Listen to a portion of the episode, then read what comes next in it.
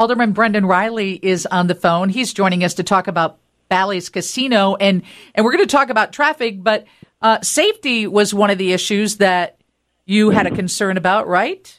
That's for sure. Okay. It's right up there with traffic. So do you think when more people gather, when there's larger crowds, it pushes out some of the bad people and stops some of the crowd? Absolutely, yeah. The police call that positive loitering, and which is why these outdoor dining programs are so popular, and sidewalk cafe programs. You know, the more people you have on the street, the better. The difference, though, with a casino is it places a big bullseye on all the folks walking around that block. You know, folks who are there to commit crime and do muggings, they're going to go where the money's at. And guess where the money's at? The money's at the casino, and the casino will be there for quite some time. So the concern, I think, that a lot of folks have that is valid is that this will serve as a magnet for people looking to prey upon gamblers and visitors to the city of Chicago, knowing that folks on that block are going to have a lot of cash in their pockets. Well, Congressman, wait a second, though. Why is it that... Or Alderman. Alderman. You just gave me a demotion. I apologize. Yeah, and you're now representing Aurora all the way out there. But why is it if you're dining outside that you're not a target, but if you're walking into a casino, you are? I suspect most people walking into a casino are going to get their chips with plastic or with a phone, not cash. Well, it depends, actually. Not everyone has a credit card, and a lot of folks walk in and out of casinos with cash. A lot of folks take their winnings home in cash. I'm less concerned about people going to the casinos. It's mostly the people who are leaving, and if you're fortunate enough to actually win, you're going to be targeted.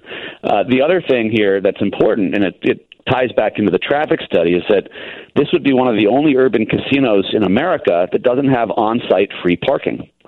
And obviously, that addresses a lot of security concerns. If you look at other casinos around the state of Illinois, they have free parking. It's secured. They even offer you a walk to your car if you have winnings in your pocket. None of that is available in Medinah Temple. So that's a legitimate concern. People are going to have to walk 2-3 blocks to a parking garage, and that gives criminals a lot of opportunity to make a grab. So that's, I think, a key difference between our casino and other urban casinos around the country. So that ties into the traffic. If you're not providing free parking on site, how many people are going to want to drive to the casino and pay $50 or $60 to park in a lot? The answer is not many. They're going to actually resort to Uber and Lyft and charter buses, and those are seriously undercounted in this traffic study because the city can't predict charter trips or Uber or rideshare trips because they don't coordinate directly with those companies. So that's a huge variable. And this idea that 40% of the casino customers are going to walk, ride their bike, or take the CTA, I think that's laughable. That's not how it works in other cities. Okay, if you're just joining the conversation, this is about the Bally's Casino. It's a targeted opening in 2026, including a 500-room hotel and a 3,000-seat theater on a 30-acre site. But prior to that, there's going to be a temporary casino in the Medinah Temple. I think the last time I was in there, it was a Bloomingdale's, but it's a beautiful building. And on the phone is Alderman Brendan Reilly, and traffic and safety are two issues.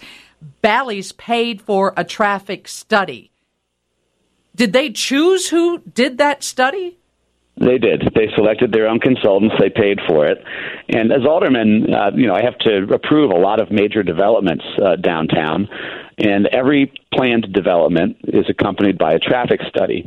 The developer commissions the study. And I can tell you, every single traffic study that I've read in the last 16 years as alderman, commissioned by a developer, concludes, guess what? The development is not going to disrupt traffic one bit. And so, you can massage data to tell whatever story you'd like. But typically, when I get a traffic study from a developer, we go and have the Department of Transportation do a third-party review and vet it. And this did not receive any independent analysis. There was no feedback given from, say, the police department or OEMC. And so I think it's deficient in a whole lot of ways.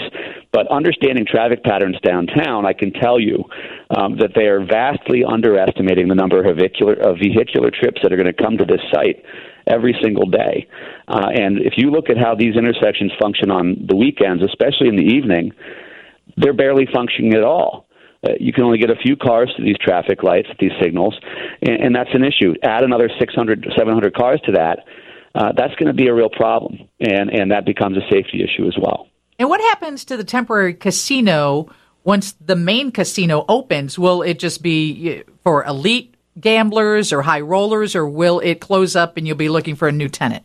No, the plan would be for it will close, and that license, the permanent license, will be at Chicago and Halstead, but this would then return to retail space, presumably, and the landlord would have to go and lease that back out. So the River North Residents Association kind of flipped, and now they no longer oppose the site of Bally's. The people who love the river, Friends of the Chicago River, they're supporting it.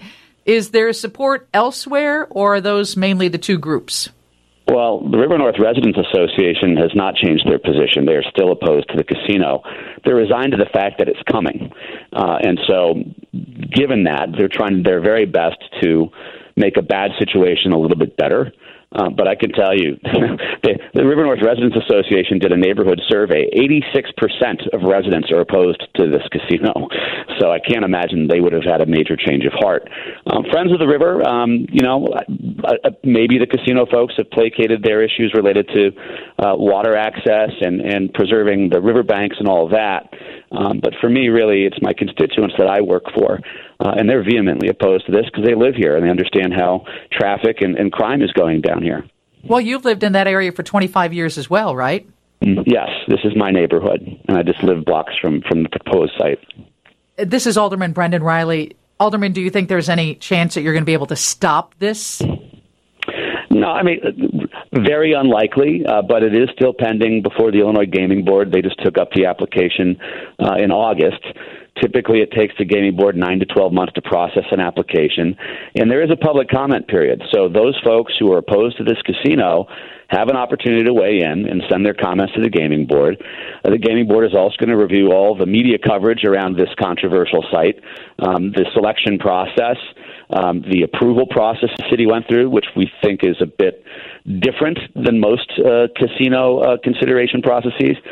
So they have to weigh all of that and decide whether or not this operator gets a license. It's worth mentioning that Wall Street is also not looking kindly upon this transaction. A number of the rating agencies don't think Bally's has the financial wherewithal to pull this off. And so, you know, in a way, the city's put all of its eggs in one basket with a casino operator that's having a hard time raising money for this project.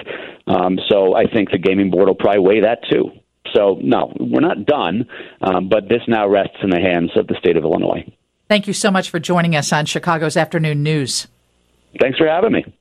Alderman Brendan Reilly. Or I call him next, Congressman. Oh, yeah, Congressman. He said that was a demotion. Tahman Bradley is one of the moderators for tonight's gubernatorial debate.